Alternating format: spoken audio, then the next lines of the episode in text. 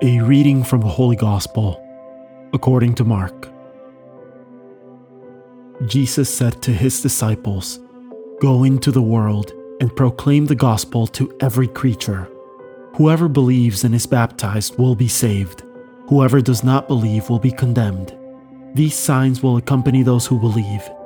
In my name they will drive out demons. They will speak new languages.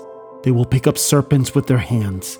And if they drink any deadly thing, it will not harm them. They will lay hands on the sick, and they will recover. So then, the Lord Jesus, after he spoke to them, was taken up into heaven and took his seat at the right hand of God. But they went forth and preached everywhere, while the Lord worked with them and confirmed the word through accompanying signs. The word of the Lord.